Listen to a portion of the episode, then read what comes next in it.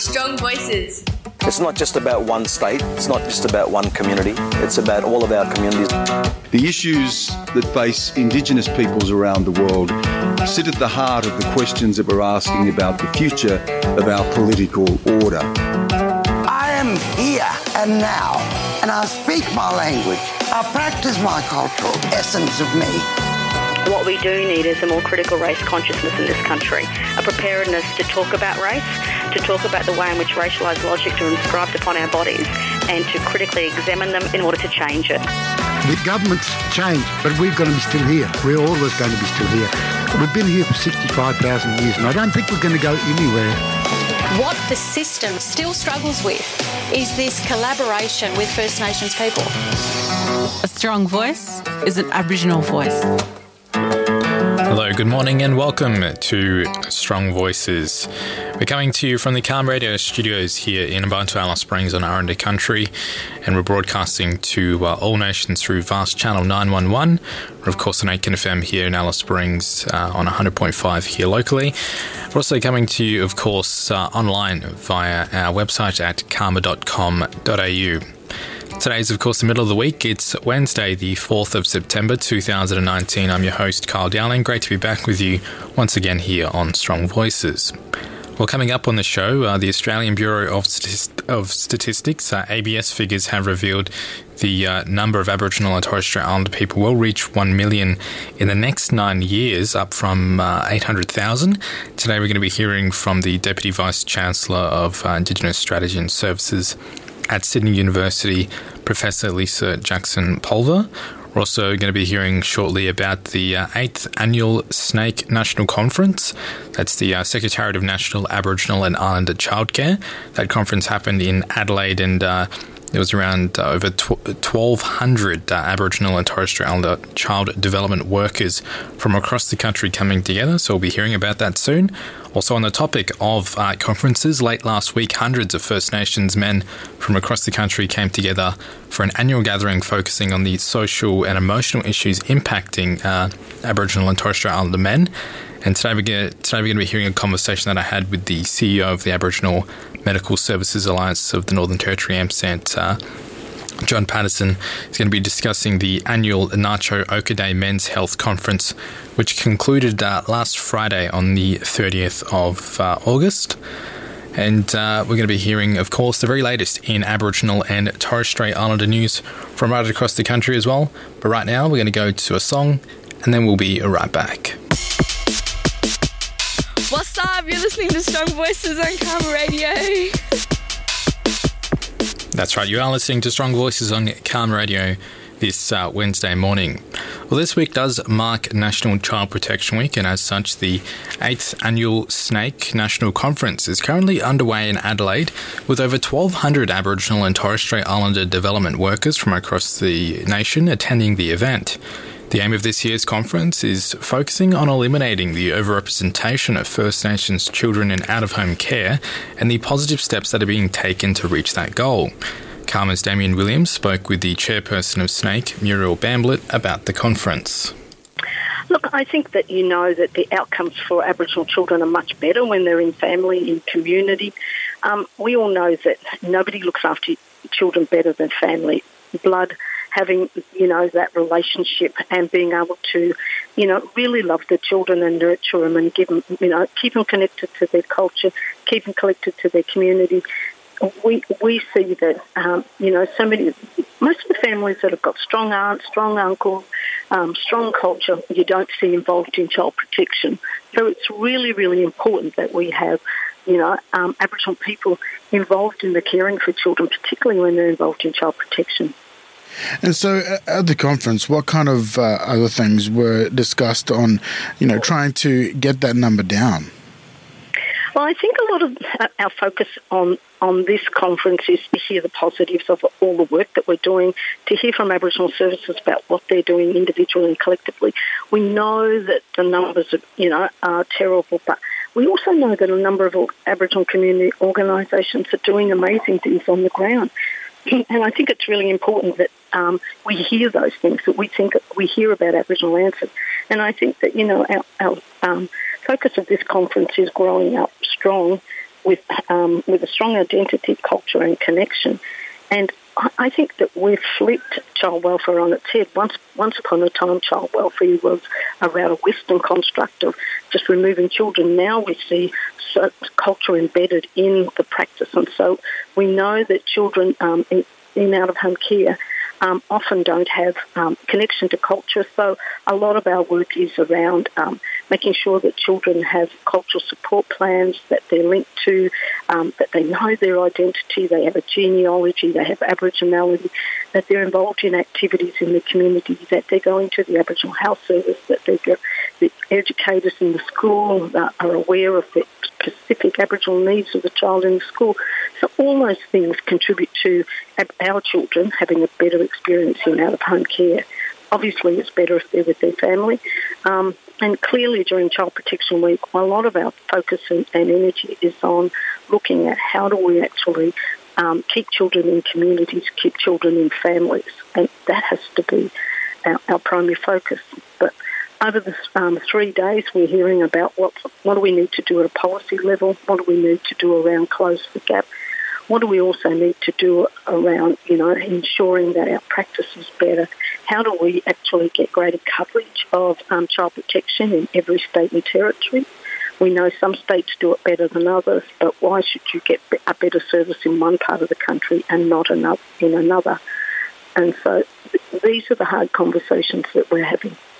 Is there a, lot of focus on, on trying to get uh, more kinship carers into the system as well? Yeah, look, it's, and it's good to get kinship carers, but we also want to make sure that they feel supported, they get remunerated, and that, you know, because, you know, even kinship carers taking on some of our most troubled children, you want that placement to work. You want them to get access to counselling, to support, to be able to, you know, work with some of the most vulnerable children. So I think, yes, we do want, you know, um, more kinship carers. We've got over 1,200 people um, at the SNAICC Conference this week, and so they're, they're coming to hear about, you know, all right, we know um, we've got to do better.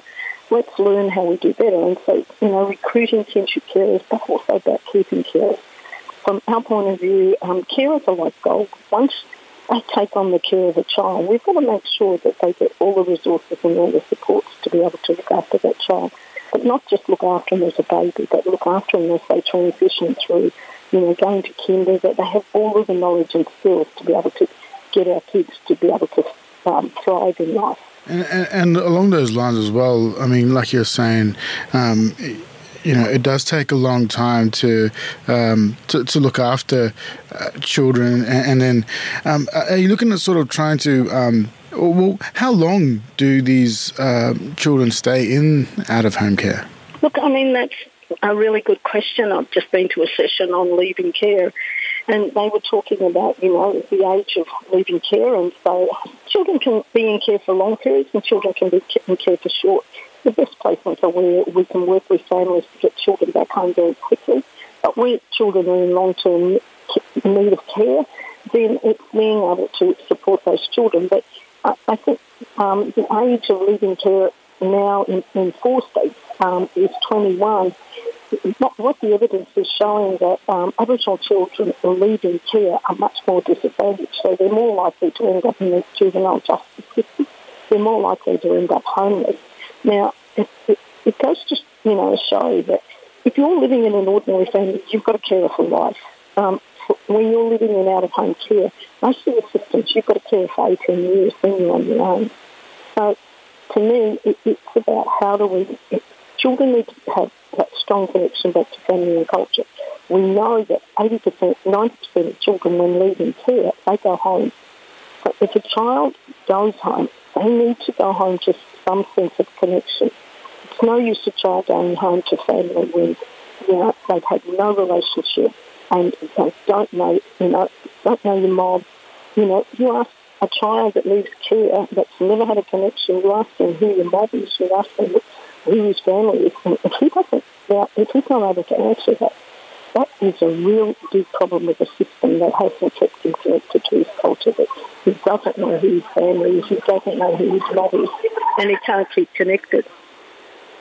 And so are you sort of um, wanting to, yeah, strengthen that kind of, like you were saying before, you know, support the, children and the carers in giving those children that connection to culture? You know, Oh, will that will yes. that mean like you know doing um, back home visits and, and country visits and that Yep. kind of thing?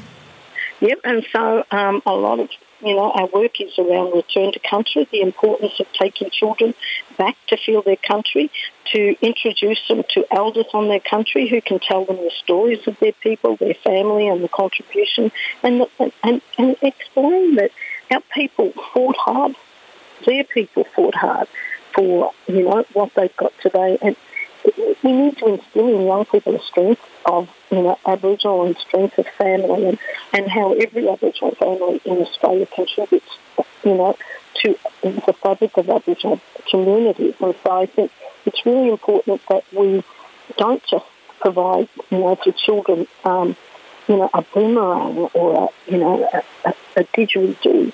You give them you give them a strong sense of who they are. You give them their genealogy, you do return to country, you do all of those things. You include them in cultural camps, you include them in women's business, men's business.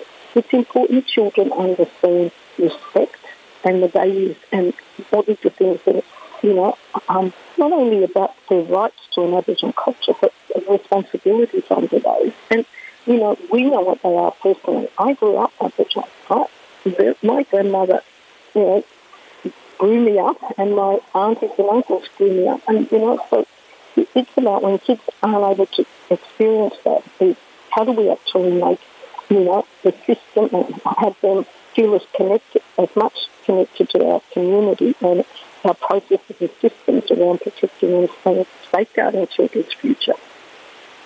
And I, was just wondering as well, Muriel, a, bit- about you know even uh, is there support um, out there for these children, even maybe before you know the families and the children before it goes to that point of of um, going into um, out of home care.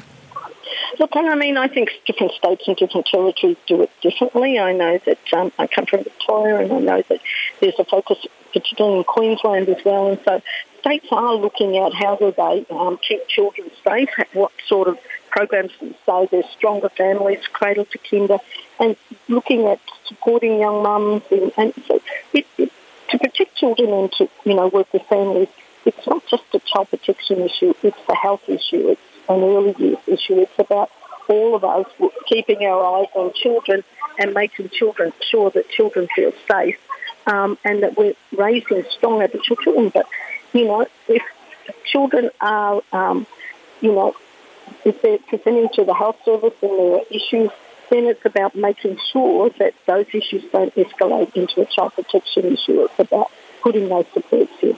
We need to have home visiting programs. We need to have good maternal and child health. We need to have, you know, our families accessing those services much earlier.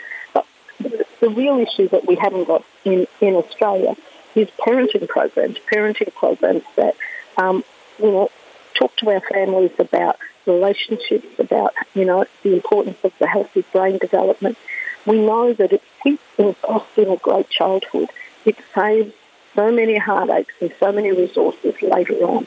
The investment into the early years, into maternal and child health, into, you know, breastfeeding and all of the things that improve children's early years contributes to a much better, you know, set of indicators later in life.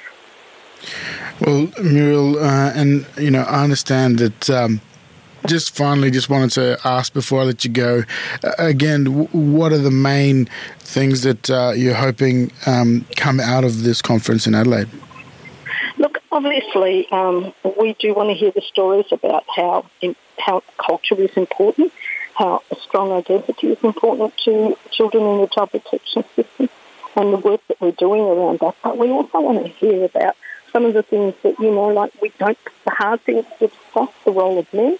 We have a system where you know it preferences women, and so how do we actually start to look um, at the child protection system and think about Aboriginal men as fathers, as carers, as nurturers? But these are some of the things that we're really, really sort of struggling with. the issue of, you know, mental health, we know, you know, got huge suicide and some of those big issues. And a lot of the young people, um, you know, that we're losing have a history of being in out-of-home care. So are we really addressing the trauma and are we addressing the really crucial, critical issues for young people um, to stop our young It's so, it's such, um, it's so sad that we lose children so young and it's so unnecessary. What, what are we doing? How can we improve it? And how can we get people to understand the dire needs and the real needs of our children? On that note, uh, Muriel Bamblett, Bamblett, thanks very much for joining me here on CAAMA Radio. Thank you very much for having me. That was the chairperson of the uh, Secretariat of National Aboriginal and Islander Childcare, also known as SNAICC. Uh, that was Muriel Bamblett, and she was speaking with CAAMA's Damien Williams. We're going to be hearing soon about uh, new figures revealing the number of Aboriginal and Torres Strait Islander people are going to be rising quite significantly over the next nine years very soon. But before then, we are going to go to a break now, and then we'll be right back. You're listening to Strong Voices on CAAMA Radio. That's right. We're back here with me, Carl Dowling, on Strong Voices here on CAAMA Radio. Well, uh, ABS, the Australian Bureau of Statistics figures, reveal that the number of Aboriginal and Torres Strait Islander people will top 1 million in the next nine years, up from about 800,000 currently. The ABS also projects that 40% of First, Nation, First Nations Australians will live in a major city by 2031, up from uh, 37% in 2016, while the proportion of those living in remote areas will fall from 19 to 15%. Deputy Vice Chancellor, Indigenous Strategy and Services at Sydney University, Professor Lisa Jackson Pulver, says the increase in migration of the First Nations need to be discussed with this number, it means something for us to stop, take a breath and have an important conversation about what does it mean. I think the whole thing about the growth of Aboriginal and Torres Strait Islander people has to be discussed at a community level. We have an 18% increase of people who are identifying in the census each and every census. That is more than people that are born. So that is, you know, we mentioned the word migration before. It's called migration into cohort. It's people who have not uh, identified in the past now identifying. Why are they identifying? Is it because they feel safe to identify? That could be it. Is it because they've recently found out about their ancestry? Well, that could be it. Is it because they're finally disclosing that their grandmother and therefore their parent and therefore themselves are Aboriginal? Well, that could be it. Is it a different reason altogether? It could be. But at the end of the day, our population is growing. There's more need than ever, I think, for us to really have those pragmatic conversations about our culture and our ways and how we can help people understand who they are and where they belong and what they need to do to connect with community and country. That's a very, very important characteristic of, of being Aboriginal people, of being able to be connected. And I worry that many people are not. And, uh, you know, I don't know how we have that conversation um, unless we have it as a, a larger, broader Aboriginal society and communities together. We know that in 1788 there were between 750,000 and 1.5 million Aboriginal and Torres Strait Islander people on this place that today we call Australia. Over subsequent 200 odd years, that figure has dropped to so much so that there was around about 50,000 at one point in the 1900s. That's a shocking thing.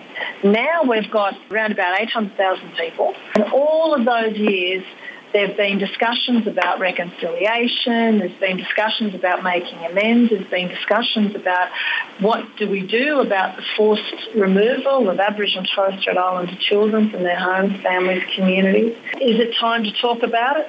Absolutely. Are we as a nation probably to fob it off for the next generation to come? Well, that's what's happened in the past, and I think there now comes a time. We know that there's lots and lots of people talking about the mechanism from the heart. We've been talking about treaty for a long time, and I think now we've got to get beyond that and say this is what's happening. In Garma just recently, the Youth Forum made a statement of imagination and I think it's time for us to take inspiration from the youth. The youth have basically said, let's not keep putting off until tomorrow what we can't be bothered doing today. My words, not theirs. Um, But it's really important for us to really be brave enough and courageous enough to step into the future and say, this is what is and this is what we need to do. When we look at the impact of colonisation and over many, many years, we've seen First Nations Australians uh, pushed into poverty. Uh, we can't describe it as anything else. I mean, historically, First Nations peoples who lived near the coastline had a, a very sophisticated lifestyle, um, one that many non Aboriginal historians are still struggling to come to terms with. But the impact of colonisation and the mindset of the First Nations peoples now of being prepared to live alongside the colonisers. Generally, the First Nations peoples of this country have been accepting, much more than other nations may have been. So, at what point do the powers that be, as acknowledging this increase in population, at what point do they start to look at redressing some of what's happened in the last 200 years? We have to recognise that there's no part of Australia that wasn't loved and known. There wasn't any part of Australia where people were not. Um, our people have been here forever. Uh, in every part. And so the movements that we're seeing has only been quite persistent in the last couple of hundred years due to the colonial endeavour not due to anything else, not due to climate change, not due to ice ages, not due to anything other than the colonial endeavour. And there's always going to be consequences for that. And today we've got many, many people who, some don't know what country they belong to, some don't know the families they come from, many don't know language, um, yet we still persist. You know, we are still a strong, cultured people with our many, many different ways of doing things and our exquisite ability to be able to uh, survive, uh, to, uh, in some instances, thrive, um, and we're certainly resilient to boot. There's a lot for mainstream Australia to learn, and I think one of the fundamental messages that I'd love people to understand is that we have forever been walking in the many worlds that we've got, you know. So Aboriginal Australians know a lot about the Western ways and Aboriginal Australians know a lot about their own ways and Aboriginal Australians know about the modern ways and many of us listened carefully to our grandparents as they shared the older ways. Modern Australia as a whole doesn't have that. And I think it's a shame, really, because, you know, the richness of culture that is there for them to learn from and to share, um, you know, is an opportunity lost. And again, sort of coming back to that thing where we've got a lot of people moving away from the remote areas into rural areas, and the rural areas into the urban areas. I don't know if you saw the other stats that came out, but the fastest growing area um, over the next eight to ten years will be the ACT, the Australian Capital Territory, followed closely by the city of Brisbane in Queensland, and followed thirdly by regional Victoria. Now, this is a massive shift of people uh, into areas, um, you know, and, and a congestion uh, that's going to be occurring. So my question is, what happens then to those communities that people have left and moved from? What happens to the young people? What happens to the stories? What happens to the land? What happens to belonging? and how can we really make sure that those important things are cared for and looked after? Difficult question, you know, and as a nation we have to grip that up. Yes, we're going to have lots more people. Fantastic. We're going to have lots of people growing older too. We're going to have double the number of people aged 65 and over. Isn't that wonderful? But then there's the story of how do we look after, you know, very aged people? How do we care for them in a way that has dignity and decency as well as having a, a cultural way of doing that? You know, these are all conversations that we as, a, as groups have to have and certainly something that Australia as a nation has to grip up.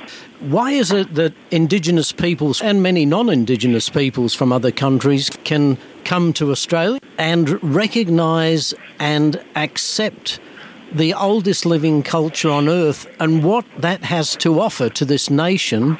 And yet, there's something in the psyche of Australians from 200 years on that doesn't want to take that journey to the level that they should be, bearing in mind again the global significance of Australia's First Nations.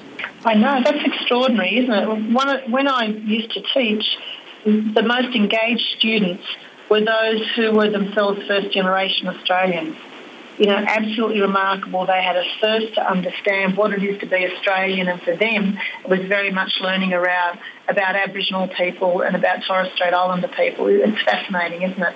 I can't really answer that. What I do know, though, is that there are a lot of people that really just don't care enough. We were talking before about the Myall Creek work, and the amazing thing is seeing non-Aboriginal people standing at the memorial with Aboriginal people, all of them descendants of the people who were at Myall Creek on the day, descendants of those who perpetrated the massacre and descendants of those who were the victims of the massacre.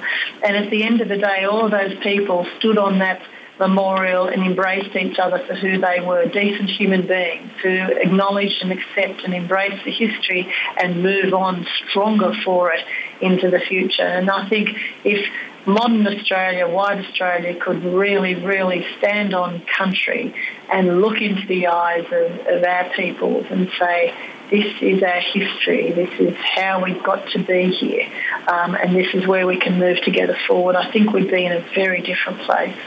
That was Professor Lisa Jackson Pulver speaking with CAAMA's Paul Wiles. We're going to be hearing the uh, latest in Aboriginal and Torres Strait Islander news from right across the country right after this. G'day, folks. This is Kutcher Edwards, and you're listening to our strong voices here on CAMA Radio. That's right. You're listening to Strong Voices on CAAMA Radio. Great to have your company this morning, and I'm very happy to have the company of uh, Damien Williams and Paul Wiles. Great to have you both here. Good morning, Kyle. Good morning. Well, it is time for the news from around the country. We'll start with you, Damien. I understand you have a story in regards to the uh, Northern Land Council. Yes, uh, one of Australia's most. Uh, this comes from the ABC.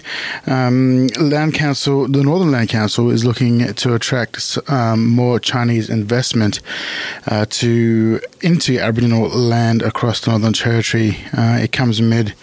Um, the growing concern about Chinese influence in the region, and off the back of the lease of the port uh, Darwin Port um, Chinese firm Landbridge for 99 years, uh, the NLC has confirmed it began discussions about how to diverse, diversify and look at um, economic opportunities uh, further abroad. Um, so uh, this comes from uh, the NLC CEO, Marion Scrimgeour, that uh, China is a really good market. It's to the north of Darwin, and um, she thinks will provide some really good opportunities for um, the communities in the Northern Territory, uh, and we need to look at how to how do we further develop the proposal and how we might be able to go forward. Um, so uh, yeah, she said an increase in seafood production for Aboriginal Sea Country um, to support the giant and growing Chinese market was one such possibility. So yeah, just looking to um, the NLC, they're trying to look to um, build relations with China more. Mm, definitely very interesting to to hear from the, NLC and, and, to obviously talk about you know what sort of future that they're looking towards. I guess. Well, uh, again, uh, you know, when we look at uh, China's presence in the um, Asia Pacific region, um, they're they're very smart at doing business, uh, mm. China, and uh, they've obviously seen uh, areas of neglect by some of the colonial powers in the region the uh, continuation of uh, um, perhaps doing uh, as much as what could have been done. Um, so, um, as we've seen with China in uh, Africa and other parts of the globe, uh, they're pouring huge amounts of money in to different regions. Um, people, some people may see that as a good thing, others obviously see it as a threat. Mm. But uh, global politics uh, will continue. Mm. And, and, we've seen other Aboriginal groups too go to China for investment um, opportunities as well. And I mean, they have a very big population and it's growing, and they need you know food and they stuff as food. well. So, yep. uh, and you know, some cattle stations and, and, other places will provide it. Yeah, and uh, um, the other important thing going into the future is uh, reserves of water. Mm. And again, we know that uh, some of the conversation around the purchase of territory cattle stations uh, has been for the uh, water underneath those, uh, you know, bores and aquifers and things like that. So, uh, yeah, certainly uh, a topic for discussion. Mm. On to you quickly, Paul. What do you have for us this morning? Well, a submission to the Productivity Commission says there are no penalties for failure when it comes to the way that money is spent on Aboriginal programs and policies in the Northern Territory. Uh, according to uh, the uh, Yothu Yindi Foundation, Aboriginal disadvantage has become a commodity in the Northern Territory. Uh, Northeast Arnhem Land leader Galarrwuy Yunupingu argues that the Territory government should be stripped of authority to spend large sums of federal money, including $1.3 billion a year for housing, education, and social services. Uh, according to the Australian, the foundation suggests the new National Indigenous Australians Agency overseen by Indigenous Australians Minister Ken Wyatt, should be given more power. And it recommends all non GST revenue that is spent by the federal government in relation uh, to the lives of the First Nations peoples in the Territory should be managed by the National Indigenous Australian Agency. Uh, the foundation claims that things are so out of order in the NT that the system has turned on itself uh, such uh, in such a way that the low socio-economic conditions of remote Aboriginal Australia has become the means by which the system maintains itself. So uh, this is a discussion that's been around for quite a long time now. Uh, Aboriginal disadvantage uh, has become an industry, um, and the uh, large amounts of money um, that are put into solving problems um, often don't even reach the ground where they're needed. So, uh, the Yothu Yindi Foundation uh, has earmarked um, one particular area there around housing. Uh, but uh, we know, again, politics, um, governments come and go, politicians come and go, um, the mob aren't going anywhere. Hmm. Well, on that note, uh, Paul, Damien, thank you both for joining us for the news from around the country. Thank you. Thank you. We're going to go to a track now, and then we'll be right back. You're listening to Strong Voices on CAAMA Radio. Well, hundreds of First Nations men from across the country uh, recently came together for an annual gathering focused on social and emotional issues impacting Aboriginal and Torres Strait Islander men. That was at the Na- the annual NACCHO Ochre Day Men's Health Conference, which took place in Melbourne uh, last week and wrapped up on Friday, the uh, 30th of uh, August. This is this marks seven years of the conference, and it actually saw 200 delegates focusing on the key issues of Aboriginal and Torres Strait Islander men being in control, uh, being innovative, and being influential. Last Friday, I spoke with uh, John Paterson, the CEO of the Aboriginal Medical Services Alliance NT uh, AMSANT, and I began by asking him how the conference went. Oh, Kyle, look, I, I've come away really pumped, really heartened by some of the very, very good work that's going on right around the nation with our men's groups. Um, some of them are reasonably funded, others aren't. They're doing it on, on a uh, shoestring budget and relying on, you know, sponsors and other forms of income. There's no ongoing funding for these projects for our uh, men to continue these programs. And these programs are having such a success in their respective regions and communities. Some of them are really linking men that have lost connection to country, going back to country, learning how to uh, do craft work, going back and, and building their communities, sharing their stories, trying to get over all the uh, all the intergenerational trauma that many of them have been through because of the stolen generation process, or you know, just lost connection to country and the family. So I'm really, uh, really pleased with the uh, the presentations and the guest speakers that we've had. We've had some really great speakers over the last two days. Some great leaders out there that are doing some terrific work, communities and with men's groups. So, who are some of the people that w- were a part of that process? Yeah, look, we had um, obviously our sportsmen, um, Kyle Vander-Kuyp, Patrick Johnson, and then some of our uh, other inspiring community men that are working in the health sector in um, health services from right around the country and uh, the alcohol, other drug units, uh, the social emotional well-being units.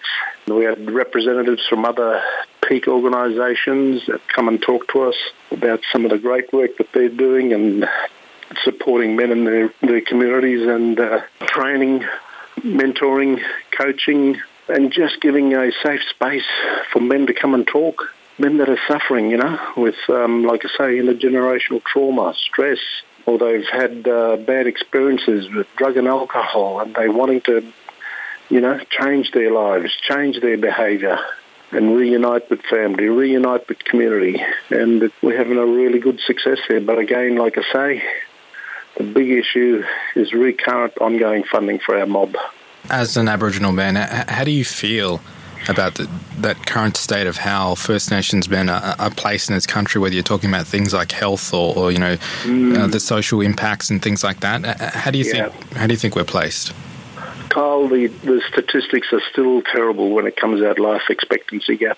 We had a presentation from a national men's um, research group that uh, provided these terrible statistics again, you know, of the life expectancy gap between Aboriginal men and uh, non-Aboriginal brothers of this country. And, uh, you know, unfortunately the Territory is one of those jurisdictions that um, is suffering the most. And uh, more rural, remote you go, um, the, the terrible the statistics are getting. Diabetes, great presentation from uh, a gentleman that's working tirelessly behind the scenes and with Aboriginal medical services around the country to address type 2, type 2 diabetes and getting some great results. Um, we had, you know, one particular community that he, um, he's been working with is the Bourke community in New South Wales. Unbelievable results. You know, women, men losing lots of weight, reducing their the diabetes needles that they have to inject themselves every day, reducing the tablets, um, and all those other chronic illnesses that are linked to diabetes type 2. So heartening, but geez, you know, he needs to be, we, we need the appropriate level of funding and support to get him around to other communities right around Australia so that he can train up and skill up local community workers so that they can carry on this work, which is having spectacular results. It blew me away when I heard that presentation. And you talked about some of those inequalities that are still there. Obviously, these are things that have been existing for a long time. Well, why do you think we haven't seen the funding allocation for some of these programs that you're talking about that have been doing amazing work?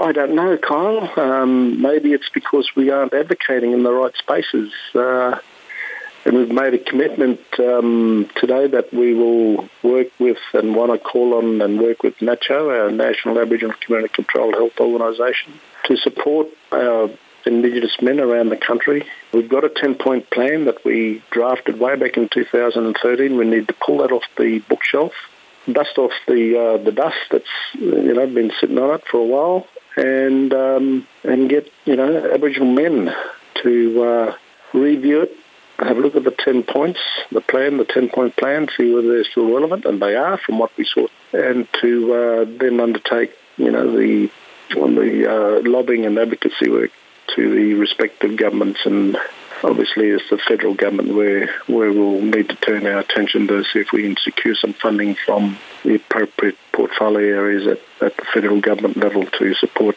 uh, some of those initiatives within that plan.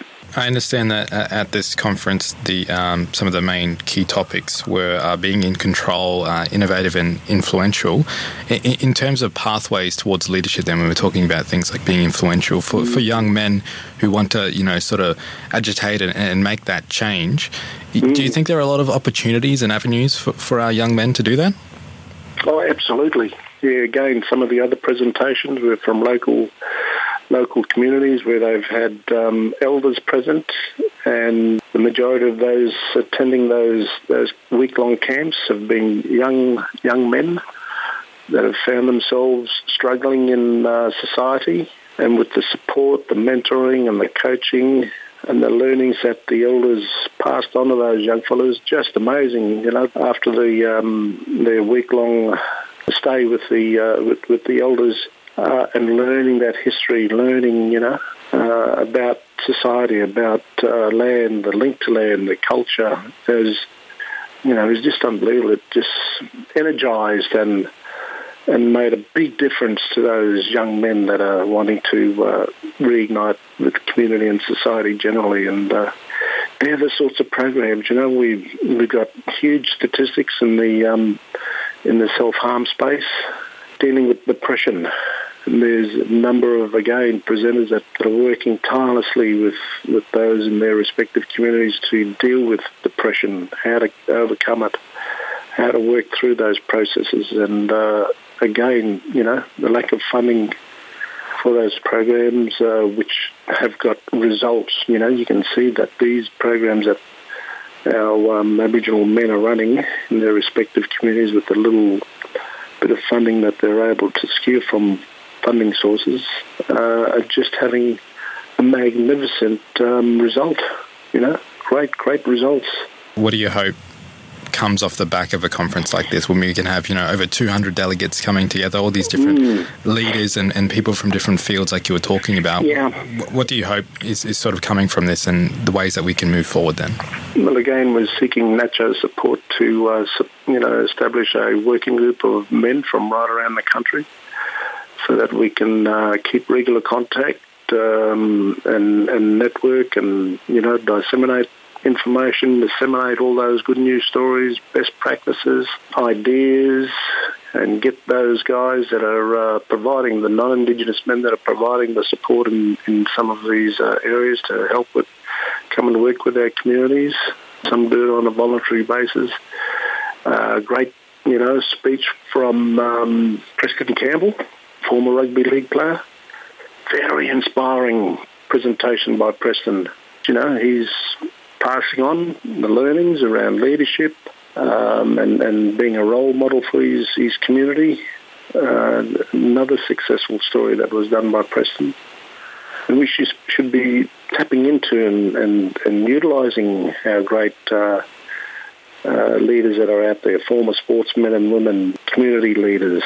They've all got their strengths and they're doing some brilliant, brilliant work. And I'm, I'm absolutely inspired, like I said, and heartened after coming away from there. And uh, once we get our national working group um, established, they can look at that 10 point plan and um, we do the relevant lobbying and advocacy work that's required and see if we can secure some funding. I sit on the Close the Gap Joint Council group now, so uh, I'll certainly be advocating at that level. It's just amazing some of the turnaround in, in that, that type 2 diabetes, um, you know, turning our young men away from that uh, state of depression, making them become better citizens in society, better, better parents, loving and nurturing their, their loved ones and their um, families. It's just a, a great opportunity, I believe, and men are taking a lot of this this work into their own hands, and that was the motto of our uh, of our conference: men's health in our hands and we own it. That was the uh, CEO of the Aboriginal Medical Services Alliance, NT AMSANT, uh, John Paterson. That's going to conclude Strong Voices for this uh, Wednesday morning. Thank you so much for tuning in. If you want to listen back to the program, I'll be posting up a podcast of uh, Strong Voices today. We'll be back the same time tomorrow. Strong Voices.